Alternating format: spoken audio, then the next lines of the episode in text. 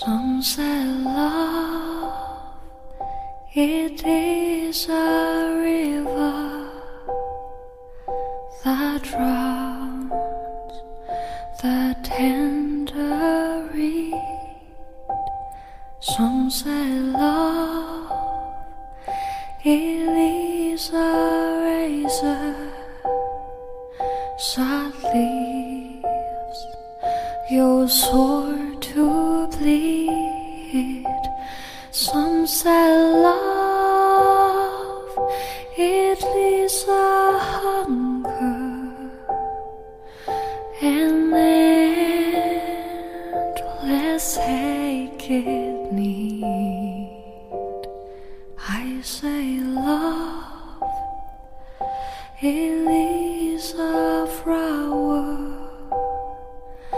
and you, it's only seed.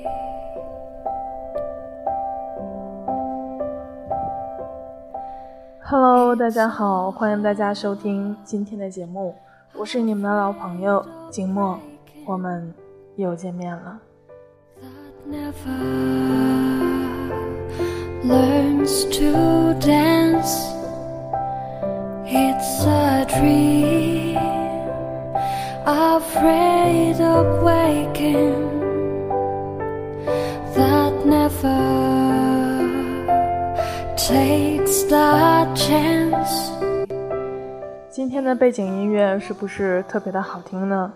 静默也非常喜欢这首《The Rose》，所以今天的结尾歌曲，静默也会继续为大家放送这首歌，所以大家不要心急。开始分享今天的文章吧。今天想为大家分享的文章来自公众号“心理公开课”，曾奇峰的《比起没女人，男人没有意，可能更可怕》。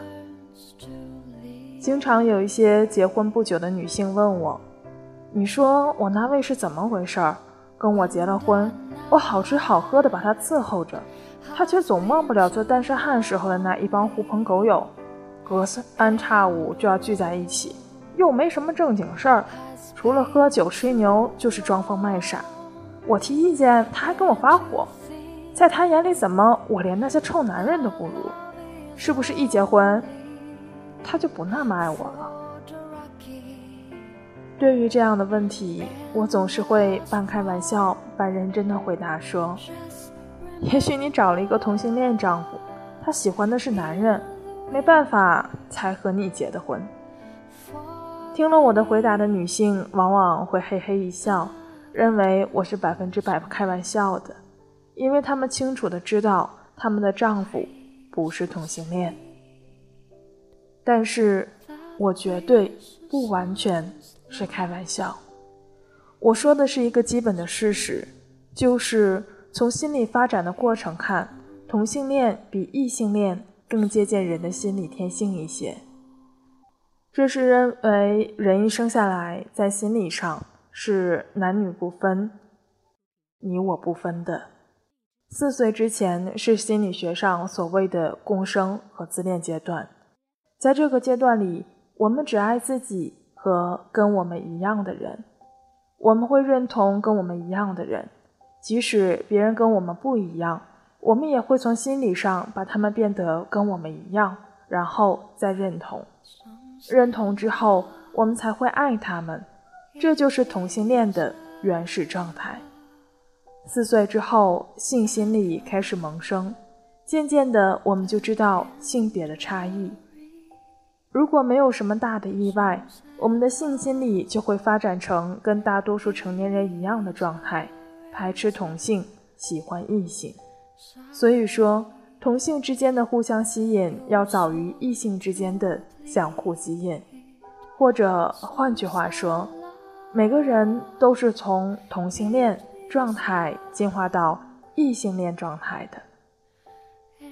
在女人看来，男人们有的时候一起做的事情完全没有意义，比如上面提到的吃吃喝喝。当然，这从某些方面来说也是对的。做那些事不仅创造不了经济效益，反而会消耗各自的金钱，花费很多的时间，又没有增加什么文化知识，陪朋友多了，自然就陪家人少了，不利于家中的安定团结等等。但是从另一个方面，尤其是从心理方面来讲，男人与男人在一起，对男人却有着非同寻常的意义。这是因为，一，男人需要获得对自己的性别认同。我是男人这种感觉，是一种需要在一生之中不断加强的心理体验。这种感觉只有一小部分。来自于跟女人的对比当中，绝大部分都来自于与其他男人的认同中。成天在女人堆里打滚的男人，他也许会表浅的认为自己是个男人，但时间一长，他的心里可能就被女人化了。这样的例子有很多。文学作品中有贾宝玉，他是如此的女性化。以至于演他这个角色要找一个女演员才能够演得神似。还有中国历史上很多继承祖业、坐拥天下的皇帝，长于深宫妇人之手，经常打交道的男人又基本上是太监，所以他们的性格往往刚毅不足而阴柔有余。这样的人治国，后果就可想而知了。男人只有跟男人在一起，才能够相互认同，相互加强男人气概。比如《天龙八部》中的萧峰，也许是金庸小说中最具男人味儿的男人。他最喜欢干的事情就是跟丐帮的兄弟们一起喝酒。二，攻击性在男性中表现得尤为明显。男人如果把攻击性针对女性，就不会被社会规则所认可。在男人与男人的交往中，如果直接进行攻击，那是一种低级的方式，往往会造成两败俱伤的结果，比如打架。但是在男人和男人之间，我们经常可以看到的是某种变异的攻击性的表达，为了便于理解。我们不妨称其为娱乐性攻击。男孩子很小的时候开始就会通过互相打斗取乐，越好的朋友之间打斗的就越多，这就是所谓娱乐性攻击，既表达了必须表达的攻击性，又不伤和气，不撕破脸面。成年男人之间这样的娱乐性攻击的例子就更多了，首先是躯体的。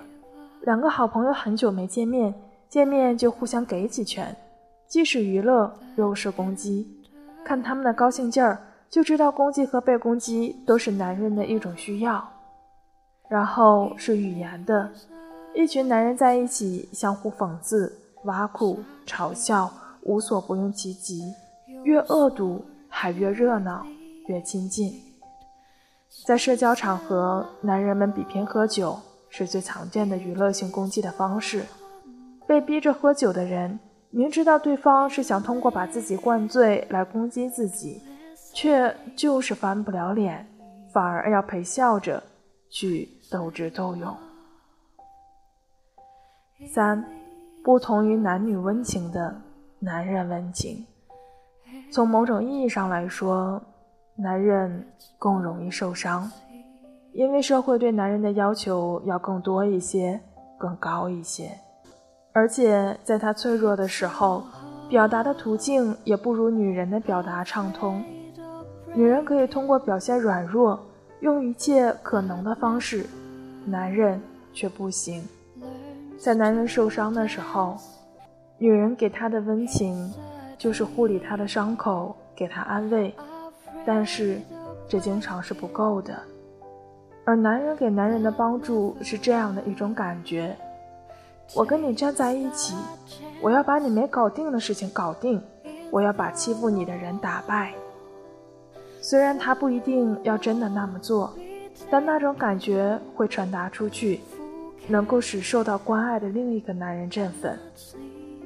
还有，从更深层说，男人接受另一个男人的关爱，会让他隐隐的感到。某种程度的父爱，父爱是一种强有力的爱，在强大的父亲的照顾下，会感到无比的安全。完全正是脆弱着的男人最需要的东西。四，关系再好的男人之间也存在着竞争。我们甚至可以说，关系越好，比的就越厉害。这种竞争有的时候会很残酷，但更大程度上是一种娱乐。就像两个好朋友下棋，友谊是一回事儿，输赢是另外一回事儿。从小的方面说，这种竞争有利于男人心智的成长；从大的方面说，这种竞争可以是人类社会前进的原动力。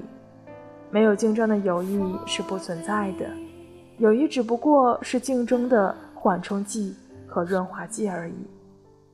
在友谊的平台上的竞争是充满挑战又充满温情的，没有竞争的友谊不会稳定，还有些虚伪；而没有友谊的竞争，就可能是你死我活的拼杀了。当然，男人们在一起不会像上面提到的那些女性说的那样不干什么正经事儿。男人在一起干的最正经的事儿就是事业，这已经不需要举什么例子了。男人在事业中形成的关系几乎可以用伟大来形容。我大学时候的一位女同学，在我们已经毕业了十年之后对我说：“我现在终于明白了。”男人与男人的友谊可以比男人和女人的爱情更深厚一些。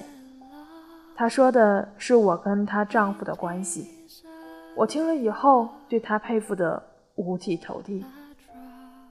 因为一个女人要理解这一点，需要的不仅仅是智慧和悟性，还需要很大的气度和胸襟。所谓的小女人是看不到这一点的。即便是看到了，也要死要活的把自己的男人从别的男人那里抢过来，使自己成为自己男人心中最重要的人。他可能永远都不知道，这样只会使自己的男人离自己越来越远。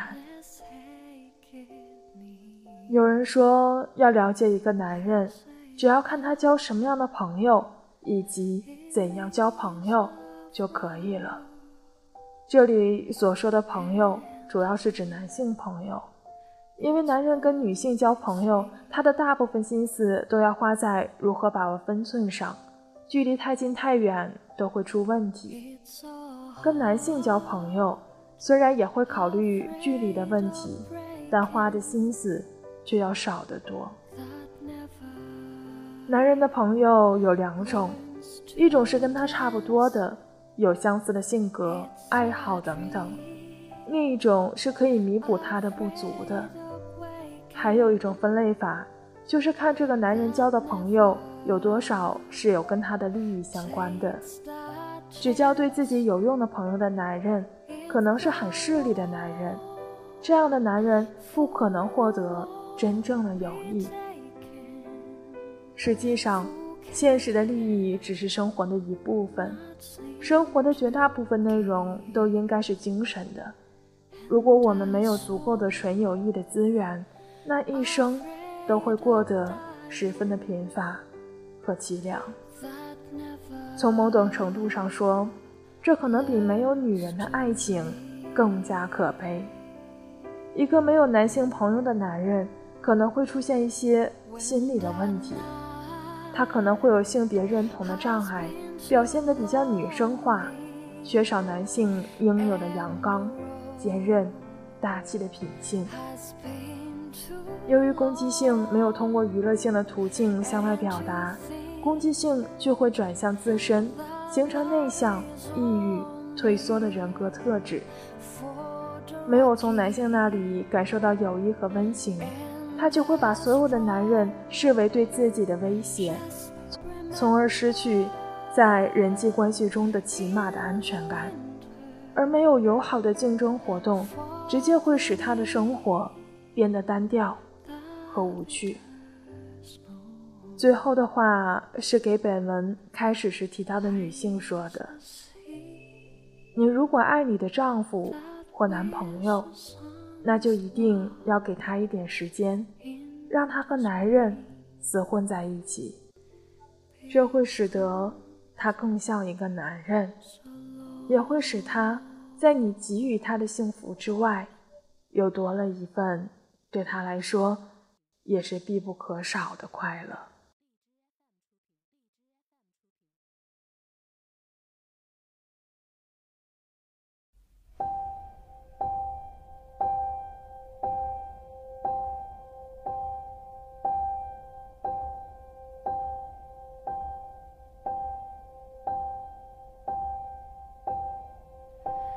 Some say love, it is a river that drowns the tender reed. Some say love, it is a razor that leaves your sword to bleed. Some say love,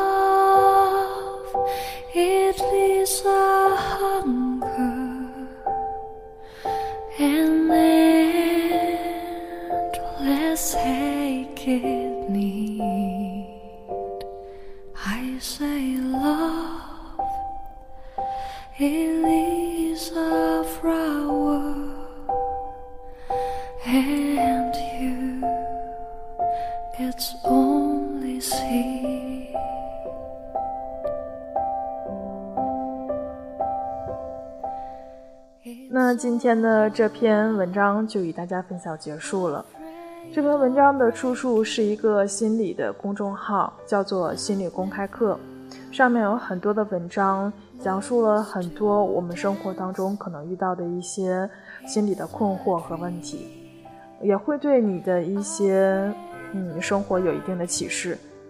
如果你喜欢这样类似的文章，可以关注这个公众号，相信我们都可以从这里面学到很多的东西。那今天的节目到这里就接近尾声了，结尾就继续为大家放送这首《The Rose》，下期节目让我们不见不散吧。not seem to give, and a soul afraid of dying